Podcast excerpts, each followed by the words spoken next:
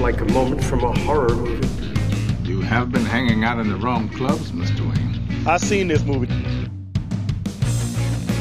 Smoke and mirrors, guys. Welcome to the movie factory. Join the club. We've got jackets. And you stole it from a movie. We want you in our club, kid. Hey, everybody. Welcome to Burke Reviews Movie Club.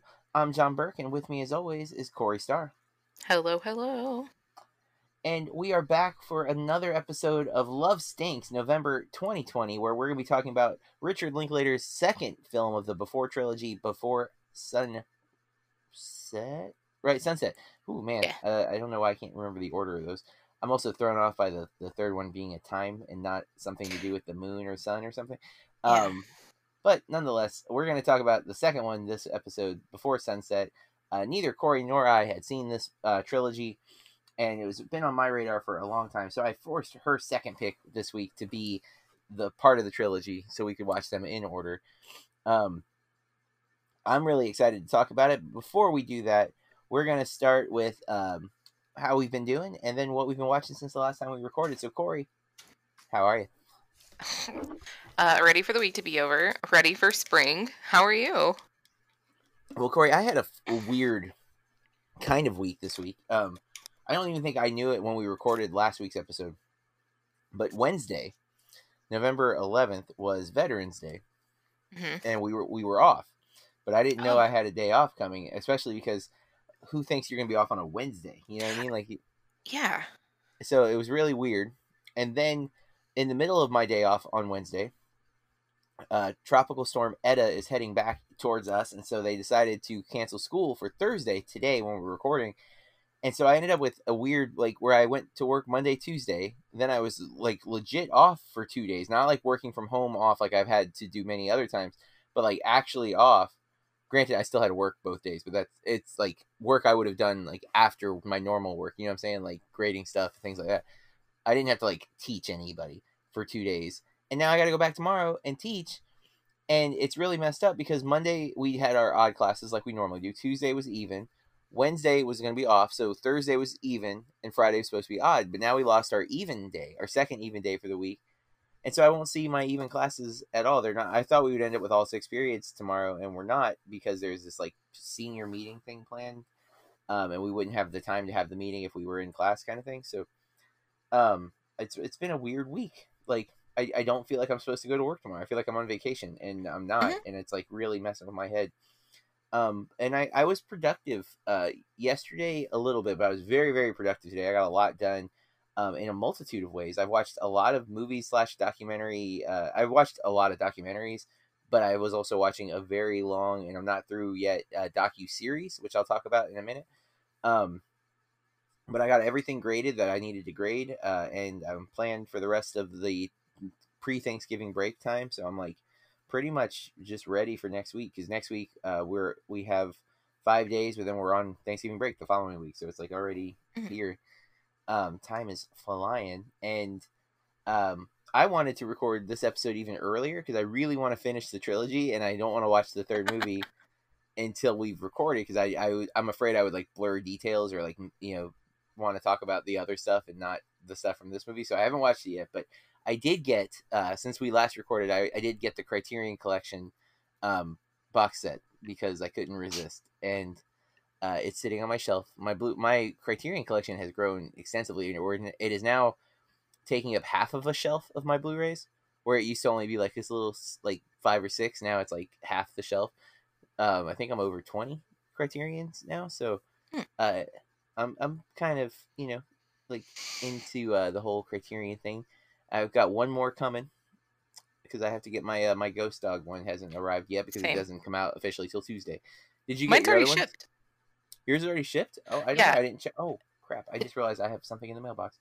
Shipped uh today or yesterday. Yeah, I also bought the Before trilogy and um I got Night of the Living Dead and then uh my Inside Llewyn Davis Mm. came in. I That's feel kind of regular dumb po- poster for that one, right? For Inside Llewyn Davis. Yeah. No, it has a cool Oh, like Dang. kind of drawing ish one. It and the cat's in it, of course, because you know. yeah. Um, But I felt I've I've talked myself out of buying that one for probably as long as it came out on Criterion because I already have the Blu-ray, Yeah, you know, and I, I probably paid twenty that. bucks for it. But you know, I bought it anyway. I am. I'm kind of, like I'm getting into like I'm trying to buy like stuff that you can't easily get that is on um Criterion too. You know, like I'm sorry, not that it's easy to get because it's on Criterion. You can only get on Criterion stuff like that. That's what I really want to focus on with my collection from this point.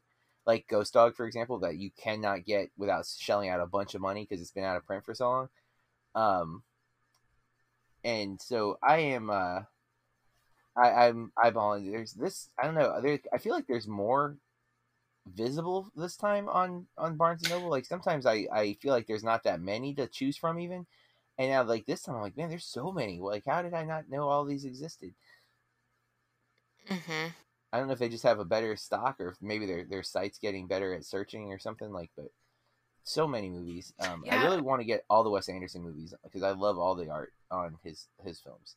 Hmm Um, I uh, just for oh, um, I have been kind of pulling back on buying them, and like last time, I didn't even really have a choice because I was gonna pick up a couple. I was only able to get a Portrait of a Lady on Fire, um, and this time there was no self control. And don't ask your friends to tell you not to buy things, guys. I mean, you know, we Don't we ask love 'em. The first one so much, I figured it would be wrong for me to tell you not to get it. it was on such a good sale. Yeah, it really Paid was. 40. um, yeah, that you had the coupon thing. I see, like I, I, I passed on buying Do the Right Things. I already have it on Blu-ray, Mhm. but now uh, having just like I've spent so much time with Spike Lee this year that like it's now one of like my favorite movies, and I'm like, dang it, I really want the Criterion now, and so like I'm I'm like leaning back on it. I, there's so many I want to own, um, especially because like physical media is just not as readily available. So like I want to. Oh yeah, the Llewyn Davis box art is awesome. Isn't it cool? I freaking love the cat. I I just that's my favorite Coen movie. Like as soon as I saw it, I'm not as well versed in them as you are, but like it just spoke to me the first time, and I fell in love with, you know, I just love the cast. I love everything about it. I love the soundtrack. I don't know. I just think that it's fantastic. And yeah, it's a it's also my favorite Coen film. Um, it's one of it's my favorite film of the 2010s. Um, mm, um, uh, it's a movie that the more I go to it, the more I love it, and I keep going back to it all the time. So getting that one on Criterion makes a lot of sense. Same thing, um, a movie that I'm going to talk about in a minute that I just rewatched for like I don't know the fourth time. mm. Um, that I keep coming back to, and I'm like I'm looking, and apparently it's not on Criterion, and it very mad. Oh, that's what I was gonna say. Is I wish that it was like I know that it's not a streaming service, of course, but I wish that they would like warn you which ones are going to go out of print or, you know, things like that because they do sometimes they lose the rights to them and they don't print them anymore, and then there's like one Jim Jarmusch that might be a hard to get a hold of that I'm kind of interested in, but that I'm interested in, you know, and I just I don't know. Um, well, there is the Criterion Channel's back.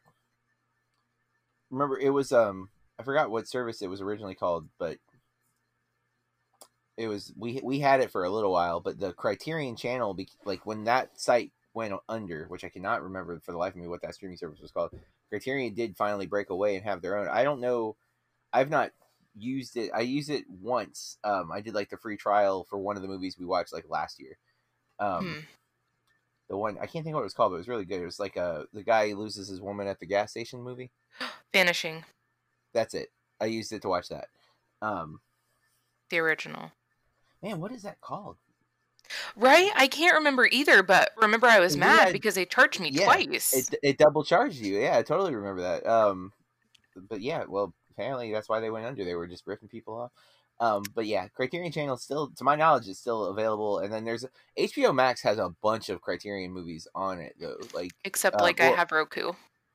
I know I don't understand that problem with it so far, like why that hasn't been resolved yet because it's been out for months. But uh, yeah, that's nuts. Um, I mean, you know, I I, just don't know. want I to have so you many streaming services because like I have Xbox and which I just found out today that Apple TV's streaming service, Apple TV, is an app on Xbox, so like I can watch some of because like there's a few things on it that I've been wanting to see. There's a Beastie Boys documentary that I've heard is really really good. Oh. Um, that so I might do the seven day free trial for Apple TV and like binge like the stuff I want to see. Um, uh, during Thanksgiving break, I think I'm gonna do that. Yes. That's my new plan. Um, but that is I think a good segue into what we've been watching. So Corey, what have you seen aside from Before Sunset since the last time we recorded? Um, so thank you for the suggestion on the Wolf Wolf of Snow Hollow. Ooh, I watched that. I thought it was really funny. Um, I also watched the Hulu original The Book of Blood, which is uh anthology. Um, I w- finished Fear the Walking Dead. that is like it was one of the worst finales of a series ever, like right up there with Dexter and Sopranos. Um, I And then- the, the series had ended. I I hope that that was the end. If they they and it makes me mad because they had like so many episodes that were really good that they could have left off on, and they just kept going, and I don't really know why or why I kept Mm. watching. It's fine. Um, I watched a couple more episodes of Unsolved Mysteries, the new one, season two on uh Netflix, and then. spoiler but i watched before sunset twice Oh, yeah wow. so That says something. It was short, so it's right in your wheelhouse. It's only it's not even Yeah. ninety minutes, folks. No, it's 81 81 minutes minutes. Yeah, perfect. But like sometimes when movies are too short, they feel too short, but it doesn't feel that way at all. And Bill watched it with me the second time, and I was like, you know, full disclosure, this is my second, you know, go through of this. So, but yeah, just love roping him in. Well, yeah, he watched the first one, so I felt like he needed to watch the second one. Oh, yeah. Like, there's questions after the first one. I- I purposely just like wait until I I just love watching movies in bed and he'll come in there with his computer and like play his game while I'm watching a movie and you know like I just start playing movies I want him to watch with me it's fine I get it. I there are worse totally things So, um, is that that everything? yes So I've watched a lot. Um, I won't get into details for everything, but uh, I rewatched Peninsula. That's the sequel to Train to Busan. Um, Oh. because that's what Matt and I recorded for BAMP, which our episode just dropped uh, the day that we're recording, which means a couple days ago for if you're listening to this episode. Um, so check out Bloody Awesome Movie Podcast review of Peninsula. Um, then uh, my favorite podcast to listen to, Blank Check, um, is in the middle of the Robert Zemeckis uh, filmography, and uh, this week's this past week's episode was Contact. I mean, I hadn't seen Contact since it came out in theaters, and I didn't like it when it came out in theaters. So I wanted to rewatch it. I've been meaning to rewatch it for a while. I've heard some people really like that movie, and I wanted to see. Um, I do like it more now than when I when I was a kid, but I still it's not amazing. But it was I wanted to watch it before the podcast, so did that. Watch Before Sunset.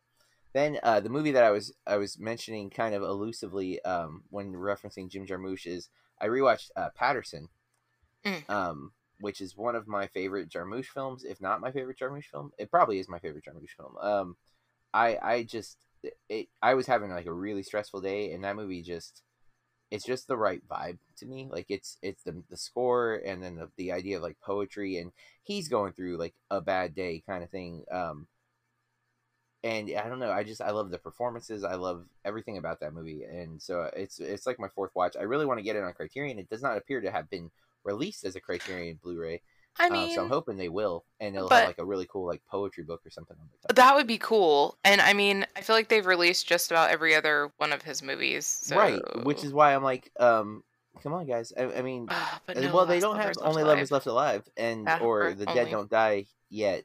But those, I mean, dead don't die just came out, so that's it. Although obviously there's that's not a rule for Criterion, which we used to think it was, but when we first started recording this, but uh, we've seen many movies get immediate releases on, including um, Parasite was released and then like re-released immediately. Like it was like released on regular Blu-ray, and then it was like, oh no no no, wait until the Criterion comes out. It's like, well, I already bought it digital, guys.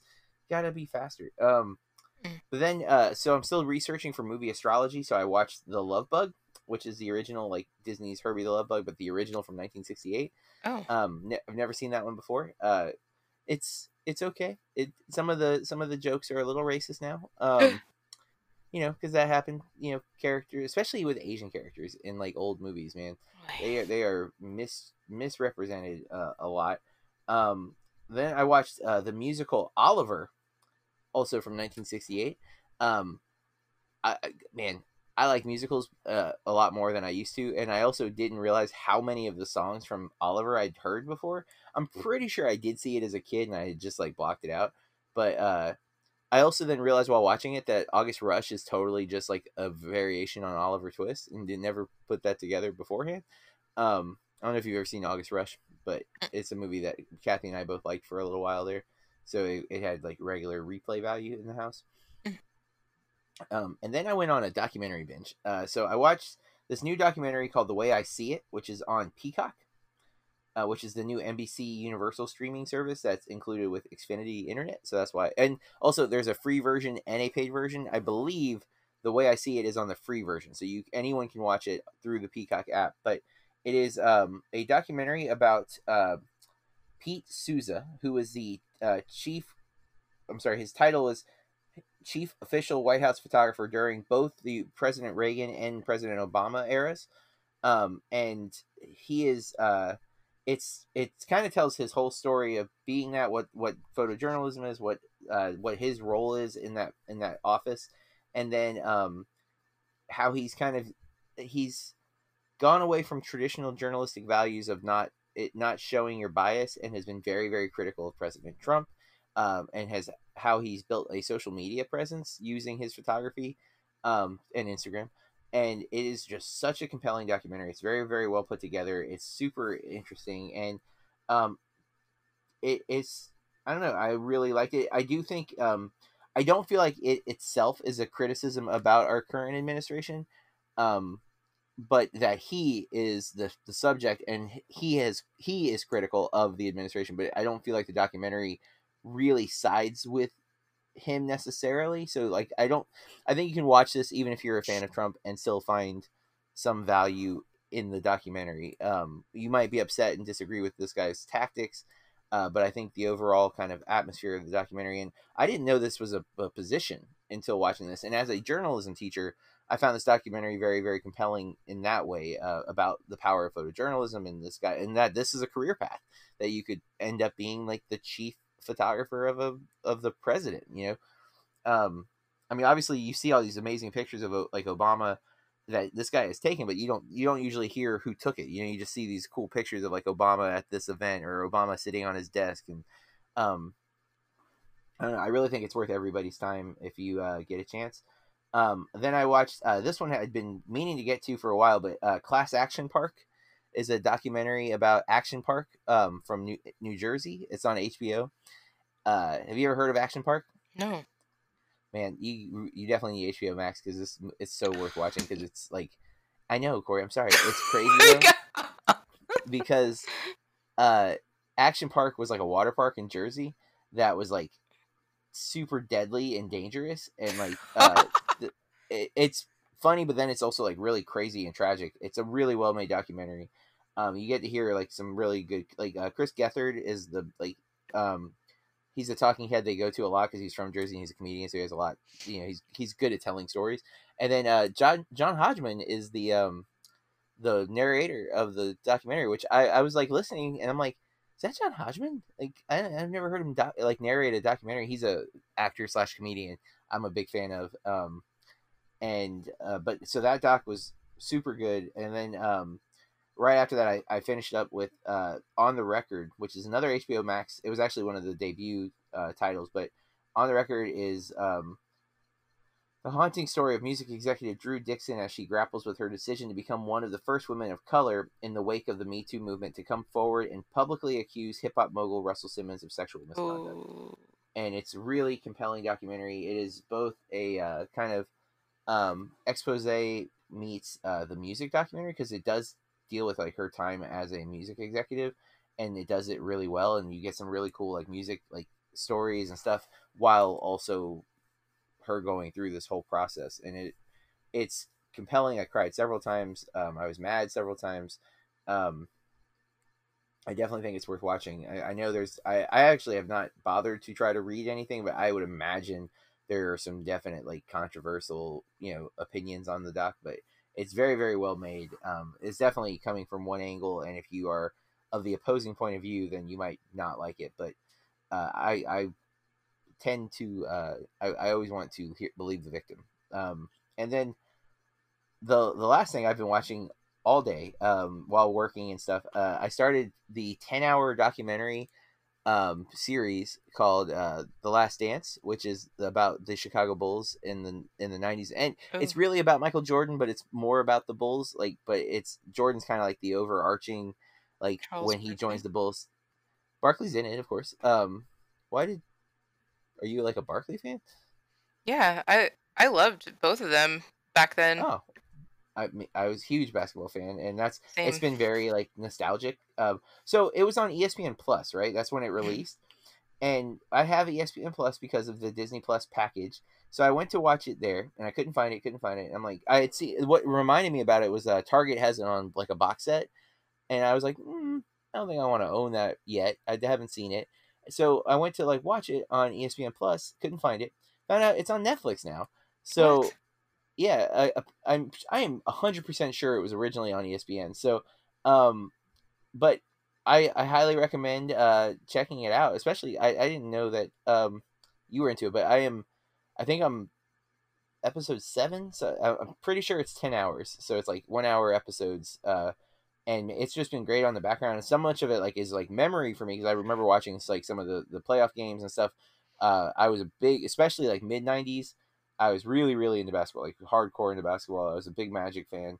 Um, the the team, not the event of Magic. Um, but it's really, really well made. They got so many great interviews and like some candid stuff, man. Um, and apparently, like the the last season of the Bulls, like when they win their their sixth championship and they repeat for the sec uh, the second time, um, they they had hired a film crew. So like they have all of that footage from that year, and then all of this um, uh, like now like recent interviews that they did with Jordan and they do stuff and like there's moments where they have uh Jordan listen to like interviews that we're we've already seen the interview but like they're like here this is Isiah Thomas talking about you and he's just like the way he gets like frustrated listening to it or vice versa there's a couple scenes where they're like here's what Jordan said to like Phil Jackson Scottie Pippen and it's just like seeing them kind of react is really interesting because they're you know like they have history but you can tell they haven't fully stayed in contact kind of thing um it's it's really really compelling. Definitely i mean this is i'm very late to the party. Everyone was praising this documentary like at the beginning of the pandemic.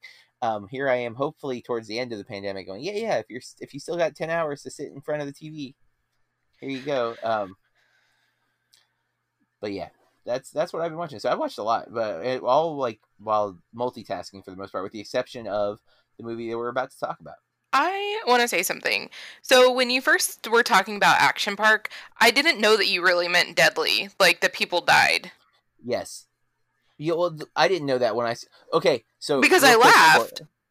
Right, right, because it is. It, they presented us no. You you are completely fine in laughing for two reasons. Um, one, they presented as funny at first, and then the doc's gonna curveball on you and talk about the deaths. Um, which is the, what's funny is I I did what you do is I started it last night, but I I needed to go to bed, so I stopped. Right right. and I was I drove Kathy to work this morning, and on the way to taking her, I was telling her about the documentary, and she's like, "Is that the place where everybody died?" I'm like, "No, no one died," because I hadn't got there yet, so she spoiled it without meaning to, like not knowing. Um, Well, I mean, it's a, a real thing that happened, so right, exactly. It's not. That's why I said it now because it's not technically a spoiler. I just, it's not. I don't think most people knew how bad it was. The, the only I've reason I was this even rem- place. Me either. The only reason I was remotely familiar with it was because Johnny Knoxville made a movie called Action Point, I think two years ago. Um, Oh. That was kind of like inspired by Action Park, and they recreate a lot of the dangerous rides from that theme park, and in true Jackass style, do them um, because you know, and it was not a good movie. Um, I, I'm pretty sure I gave it quite a negative uh, review a few years ago. But um, when I heard about Class Action Park, I was like, wait a minute, was the Johnny Knoxville movie based on something? Like I just thought they were just being dumb jackass things, and they decided to put a story to it because the story that they're telling isn't the story of Action Park, which like I was fact checking it today. I'm like, no, none of it. aside from like the idea of the park and then like the nature of the rides, there's no actual connection to like the people involved or anything. But um, but yeah, the doc it gets serious. But no, I I think there's um. It starts off as like a nostalgia trip with a lot of like the, the talking heads just talking about their experiences like going and stuff and then it gets into like the darker seedy underbelly um it's a really well structured documentary because you're you're pulled in and you are laughing at some of the stories because the stories are ridiculous because like they're like oh you know if you didn't get a scrape people would call you a you know a wussy and they, they use much coarser language um you know and like you're they're laughing so you're laughing and then then they're like and people die. you're like oh oh oh no what and then you hear about it and you know me, like I'm not really scared of a lot, and I would probably go on stuff like that. I don't know. I'm just, it was just I, very sobering.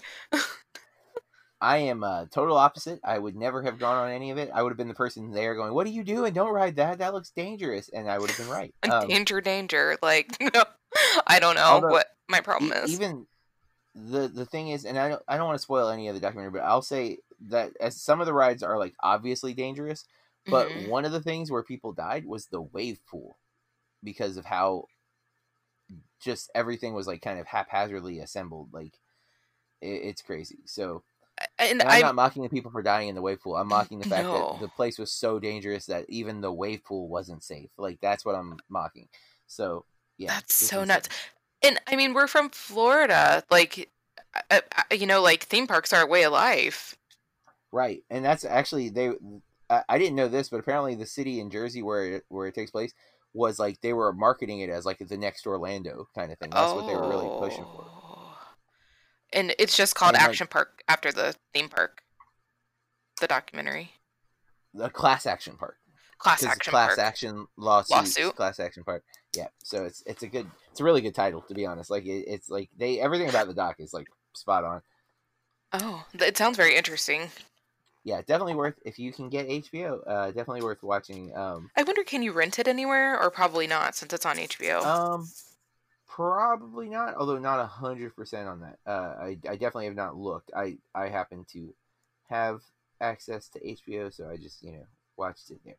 But not to brag about my HBO Max. Um, but to brag a little. Let's brag a little bit. Uh, let's get into uh, our well before our review, let's take a quick break, and when we come back, we will get into our review of Before Sunset.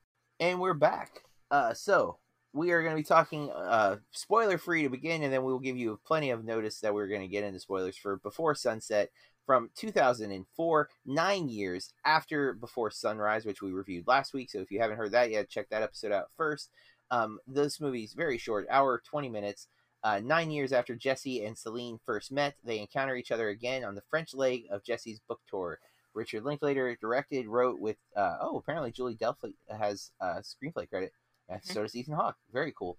Um, and then stars uh, Ethan Hawke, Julie Delpy. There's other people, but let's be real. It's really these two. Like everyone else is only on screen to give us like Vernon Dobch, Dobtcheff is the bookstore manager, and then that's really it, um, it's these two people talking for 81 minutes, pretty much. Um, it's it if if this had said written by Aaron Sorkin, I would have believed it, and that is not a criticism. I like Aaron Sorkin's uh, writing style. So, um, this movie has a 90 on Metacritic and 8.1 IMDb user score. So it's it's it has a pretty fair rating. Uh, people like it. Um, Corey, you watched it twice. This was your unofficial pick. I'm this is I think the first time ever. Arm. Yeah, that I've made you pick something. I've I've encouraged you to pick things in the past. I don't think I've ever made you pick something until this time. Um, what did you think of Before Sunset? Well, I mean, I watched it twice. I've never in the history of movie club watched the same movie twice in one week because I like it so much. I. I liked the first one. Mm-hmm but I loved this one. What do you think uh, stood out differently?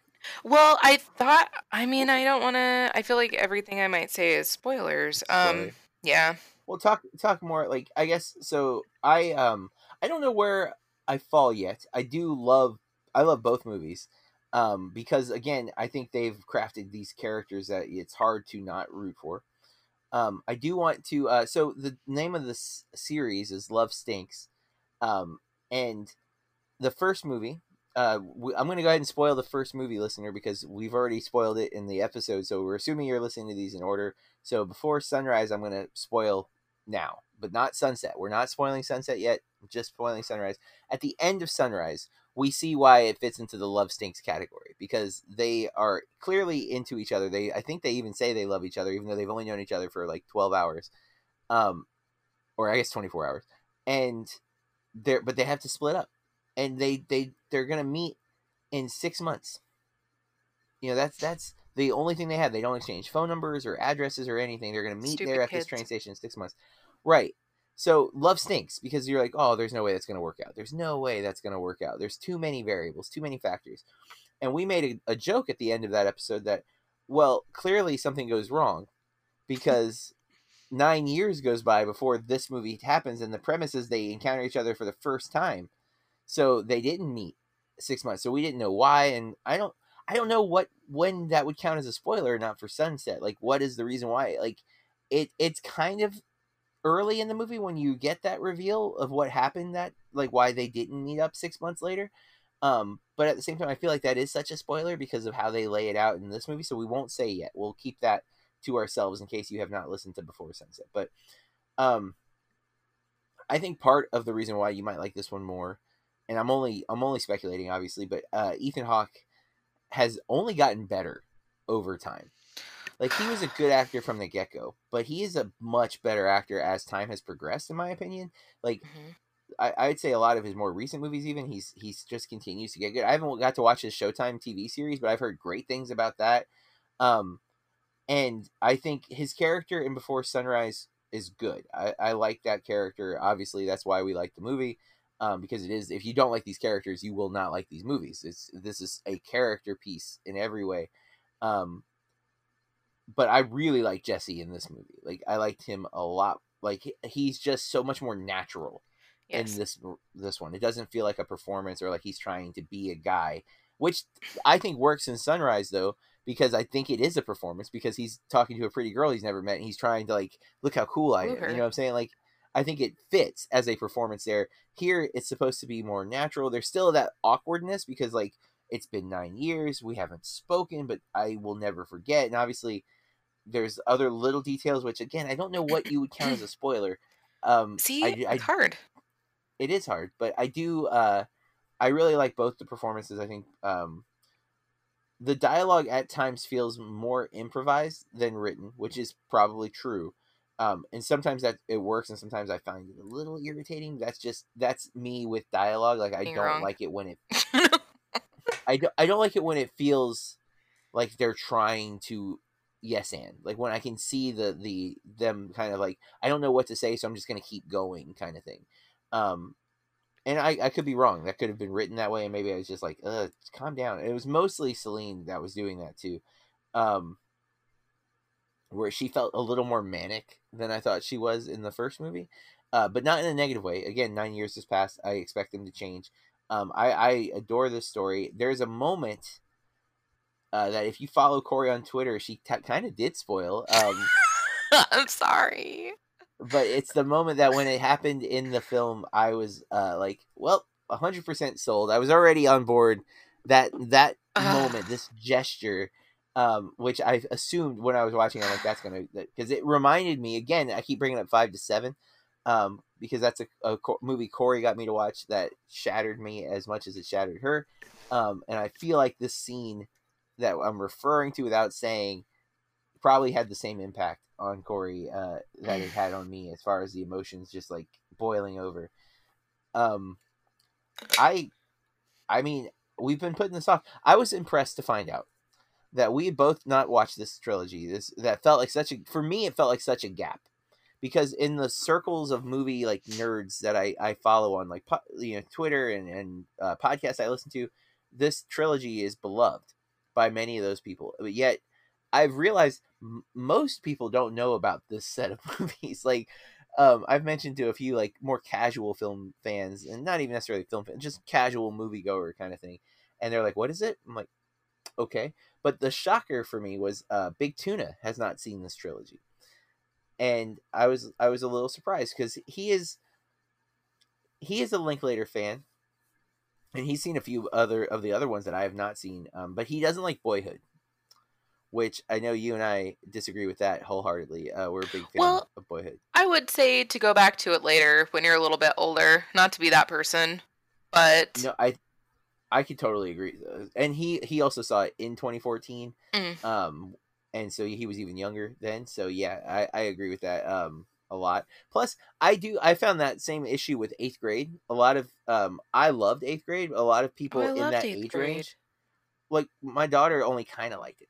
no, Like I think I think sometimes well maybe it's like it's too much like looking in the mirror. You know what I'm saying? Like that's fair. like that because I can remember like I- do want to I can I can totally appreciate that cuz you know like I watch these movies of these young girls and they're awkward and they're all of these things that I was but they have so much self-confidence.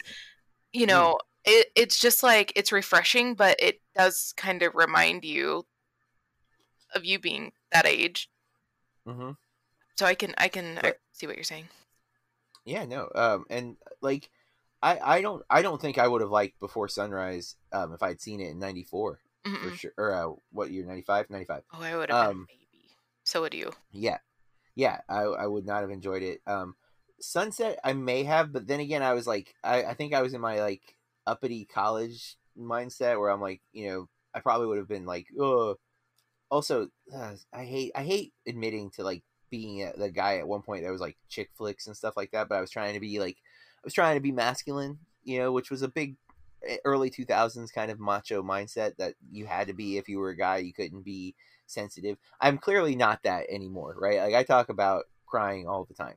So I I've very much come to terms with that, but in early 2000s I was definitely that guy trying to be, you know, cool and whatever. Um regrets. I have many regrets about young stupid me. So, you know, um I'm glad I waited to, to see these movies. I am very very excited to finish this. Mm. I kind of want to go back through the box set now and watch the the commentary um yeah. or, or the making ofs. because we've talked about that. I feel like because on the first one they definitely helped with like dialogue and I think the screenplay maybe uh, Delpy and Hawke, but I don't think they could be credited because of something I read. They wouldn't have gotten funding or something. But I feel like it would just be so cool, and I'm not always compelled to watch like the extra special features on my Criterion, which I know that's why you know like Yes, fifty yeah. percent of why you buy it. But I am for this It's supposed to series. Yeah. Yeah, me too. Um, I, I'm I'm very because again, um, the, the hype behind this was big for me. Like I don't. Were, had you had any like hype about this aside from me telling you it was supposed to be really good? Well, I've known about them because Ethan Mhm. Hawke, but I don't know if I. No one's ever talked to me about them besides you. See, I think I We're in my head though. we are. And I think I in my head though had made them a bigger deal for like the general movie going population because my circle for a long time was very much an echo chamber of other film critics. Like it was always like I was listening to like Slash Filmcast who have raved about this. Um, I'm pretty sure Battleship Pretension is a big fan of this uh, trilogy.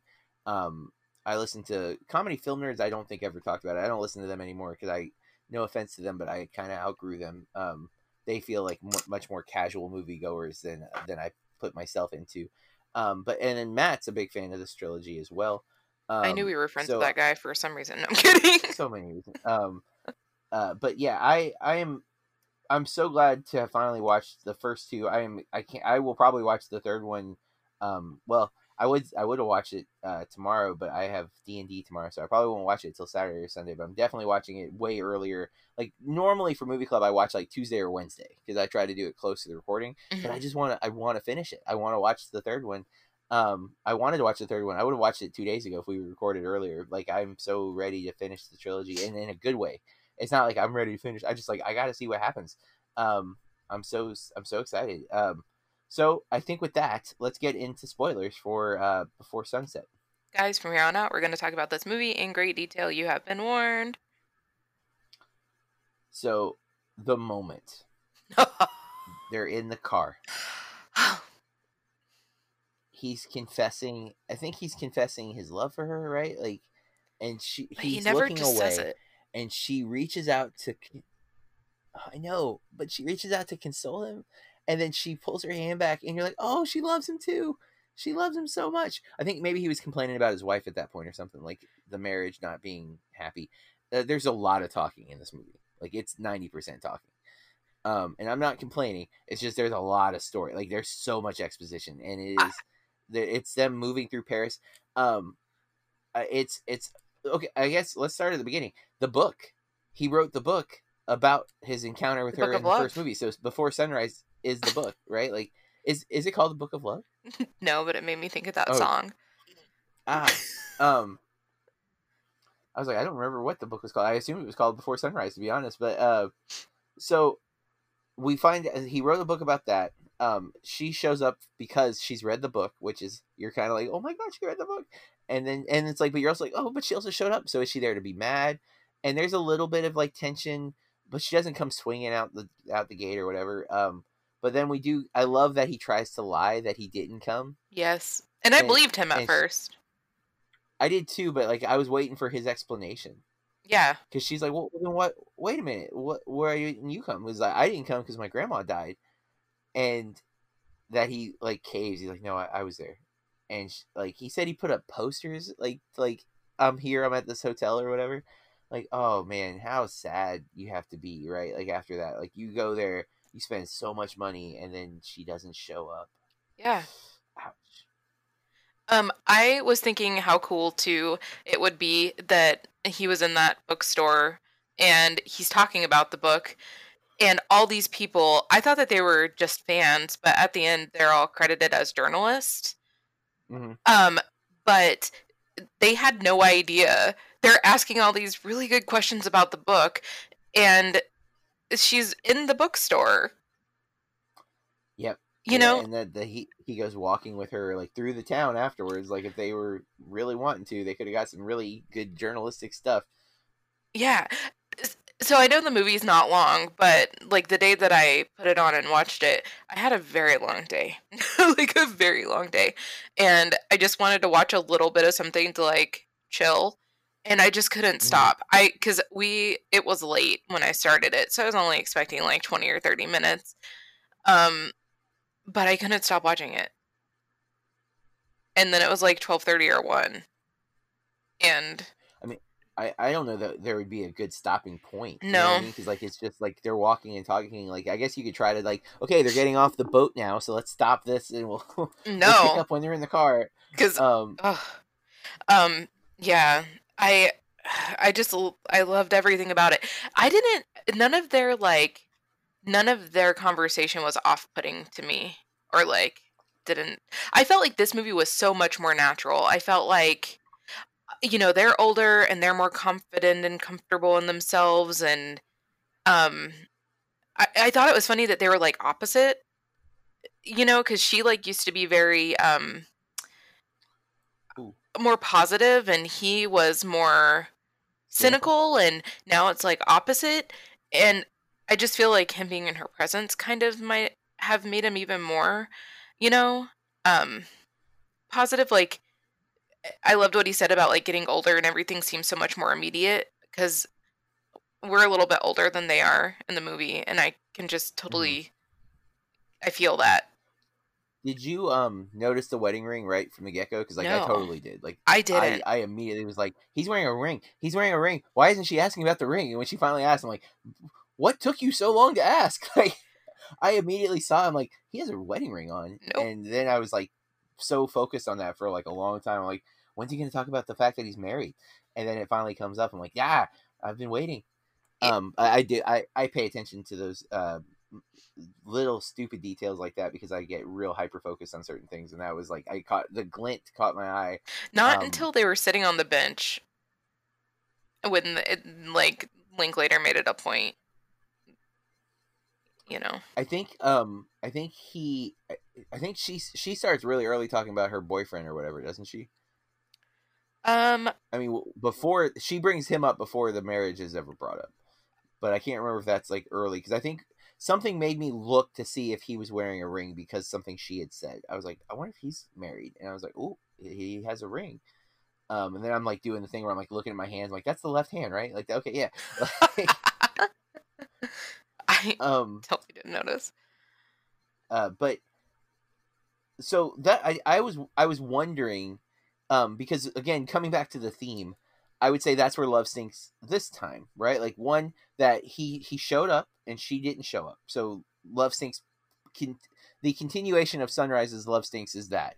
Then the fact that now she's sought him out, but he's married, and then we hear about his marriage, and it's un it's not a bad marriage, but it's not a good marriage. There's clearly there's not a lot of love. It's they're basically staying together because he has a son, um, who he sounds like he's a good dad.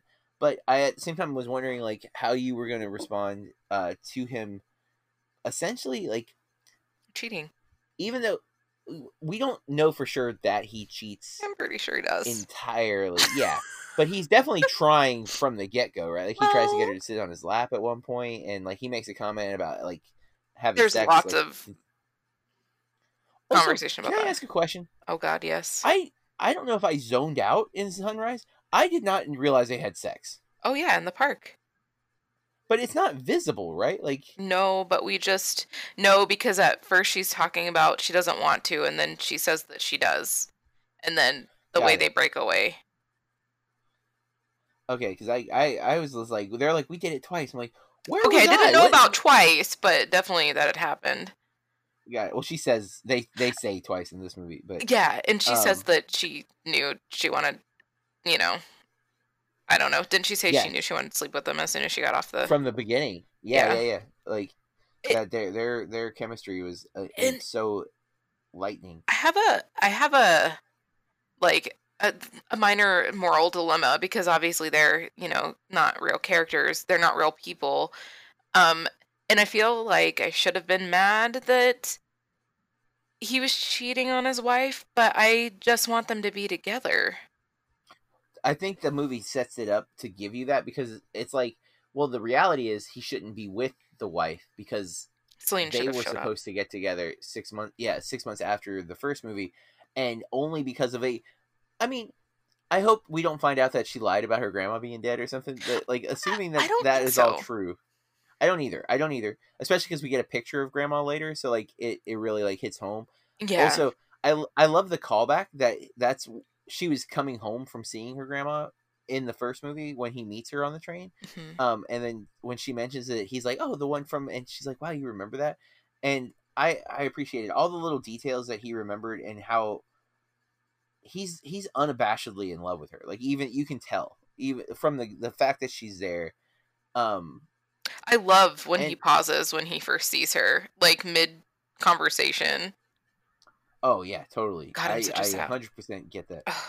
uh it, it's it's hard not to be with this movie like again i if you don't like the characters i can see you not liking this movie but man if you are on board with these characters it is so awesome like everything about like you want them to be together like you said i i have a i have an issue like well you're you're married but you're just like yeah but it's celine man it's celine like you know um it's I don't know. It's it's funny to me in a lot of ways because like I know that like Kevin Smith um, was heavily influenced by Slackers, which is Linklater's like debut film to make Clerks, and he makes Clerks, and in Clerks, um, Dante is is up against that same thing where he's in a really good relationship with the girl who is treats him well and brings him lasagna, which is a, a pointed statement that Kevin Smith's character delivers even, but the uh he's still in love with this other girl that he's always been in love with like the in his eyes is the one and like I and here's in Linklater's film, and again, obviously that's a it's a concept that's in all sorts of love stories, right? The idea of the one, and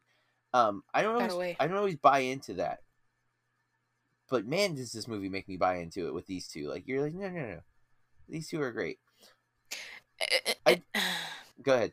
and she says like so many times that they would hate each other and blah blah blah blah but i don't really i don't think so because i could see them like being best friends and like I having feel like that's her trying to convince them both that they don't they like I think the assumption at, is that they can't be together, right? Like that he's married, she's in a relationship. And so like But by even in the saying things first like one. that, you're Oh. Well, yeah, but then they're young kids speculating, you know what I'm saying? oh my Like, gosh live with with live with abandon but it's scary. And I, I totally get that. Like the idea, like I'm, I'm constantly worried about stuff like that. Like with my own kid, you know, like I don't want her to to like don't commit too hard. Don't you know like to anything like to like uh, you don't know what you're gonna do yet. You don't know. Um, keep an open mind and be willing to, to make decisions. But it's like at some point you have to you have to make a decision, and there is a chance it's to be wrong because that's the thing. If you always wait until you know for sure, you're never to get anything because you don't. Nothing's for sure, right? Like that's the whole idea of, of life in general is that there's no guarantees you have to take chances and hope that they play out well or if they don't that you can recover from it whether it's a breakup or or whatever um I just but i still still feel that way i still get that apprehension I I just feel like to be in love with someone and waste so much time Mm. is a tragedy. Like well i i guess to be, to be fair they didn't waste it on purpose they the the big mistake they made is not getting phone numbers right like because then there Mhm. was no way to, to like the odds of he essentially you have to assume he wrote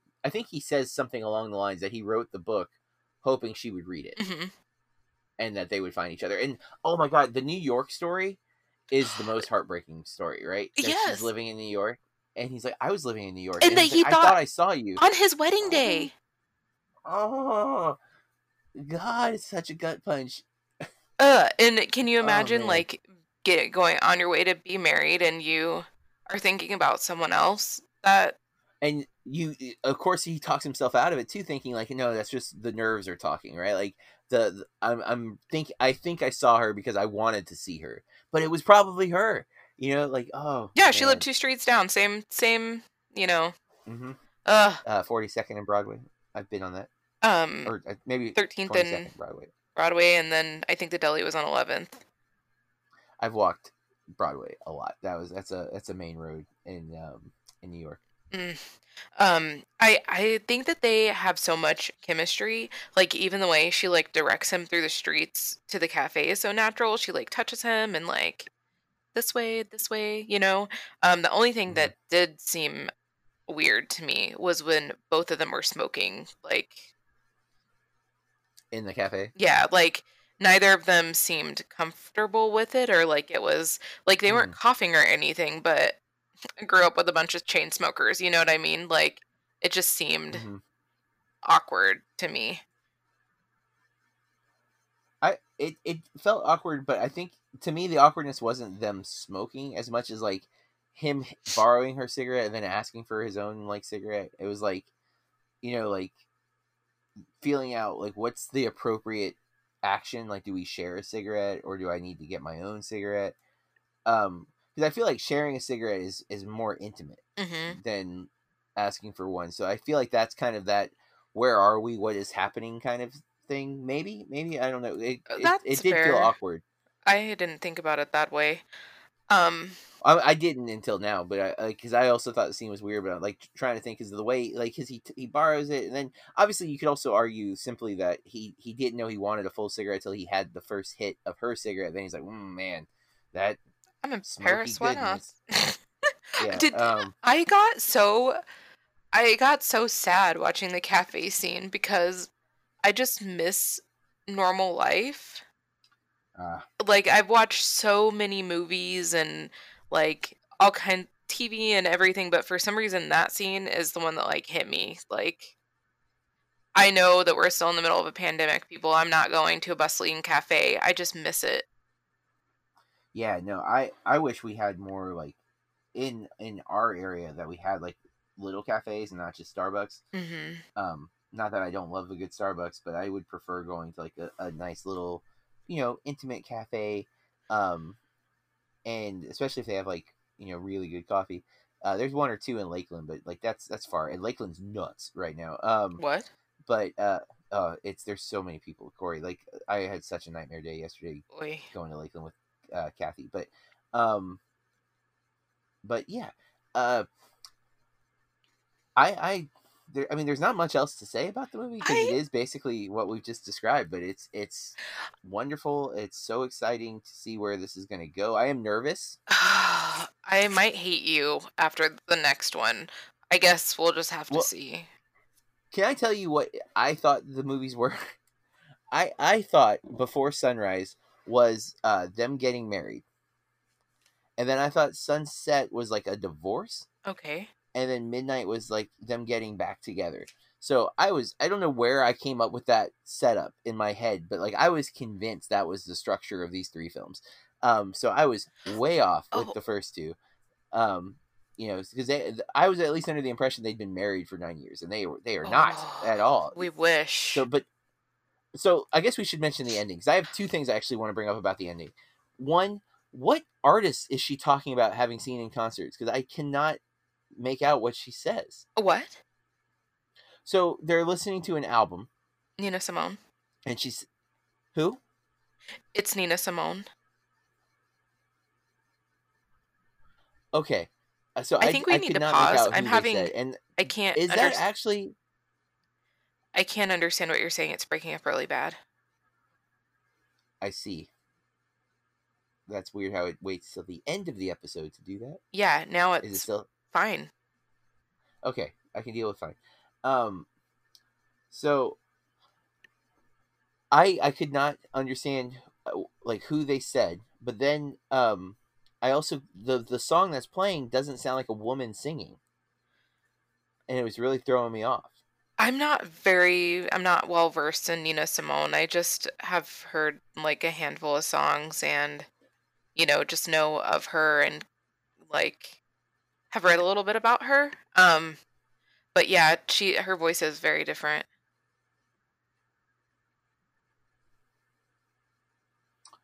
Interesting. Yeah, I, I don't think I've ever listened to her. There is a documentary on Netflix about her called "What Happened, Miss Simone." Simone. that I remember hearing about. Um, but uh, yeah, I'm gonna have to maybe check that out because I was like not familiar with that, and then like the way they were talking was, I'm like, I don't know who they're talking about, but um, I really like that whole scene. But then the ending when she says, "Uh, you're gonna miss your your flight," Baby. and he's like, "I uh, I know," oh, this. like. mhm. I well, I when she first said it, I was just like, is she like warning him? And then I'm like, no, I think she's telling him that he's gonna miss his flight. You know what I mean? Like you're you're not you're not leaving. I think like you you know what I'm saying? Like I don't think that was her warning him at that point. I think it was basically her like telling him that you're not going anywhere, Yeah. and him like, I know.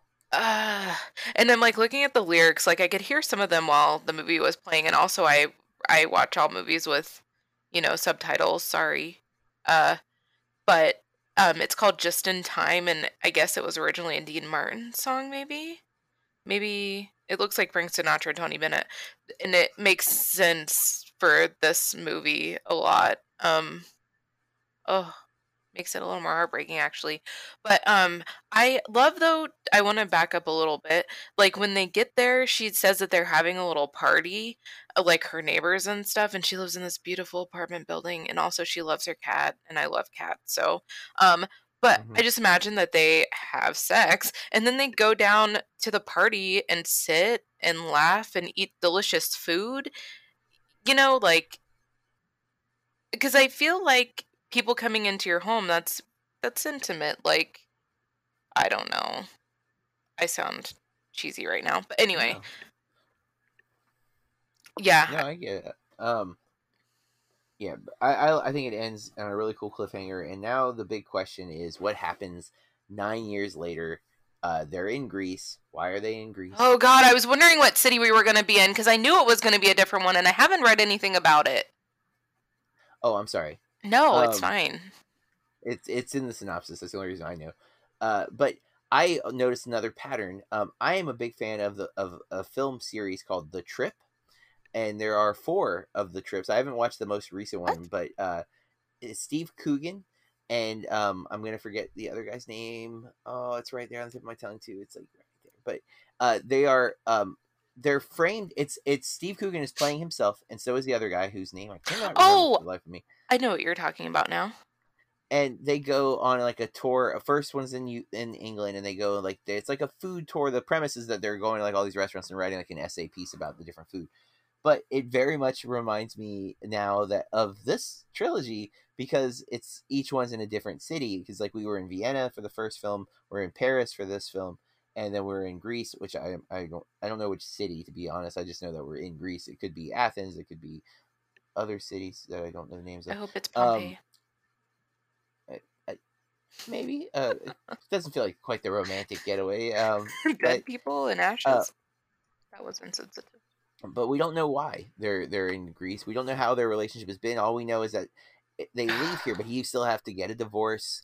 You know, they they have to decide who's going to move where. You know, like are, is he going to move to to Europe? Is she going to move to America? She's already lived in America before, so maybe more inclined to do that. A lot lot of questions, but we don't have answers yet. So when we come back in Oh, nine years, we're going to record the next episode. No, Idiot. Pompeii is in Italy, guys. You ignore me. ah, I'm fired to be fair, I did not correct you, so I had no idea. So- I'm so bad with geography.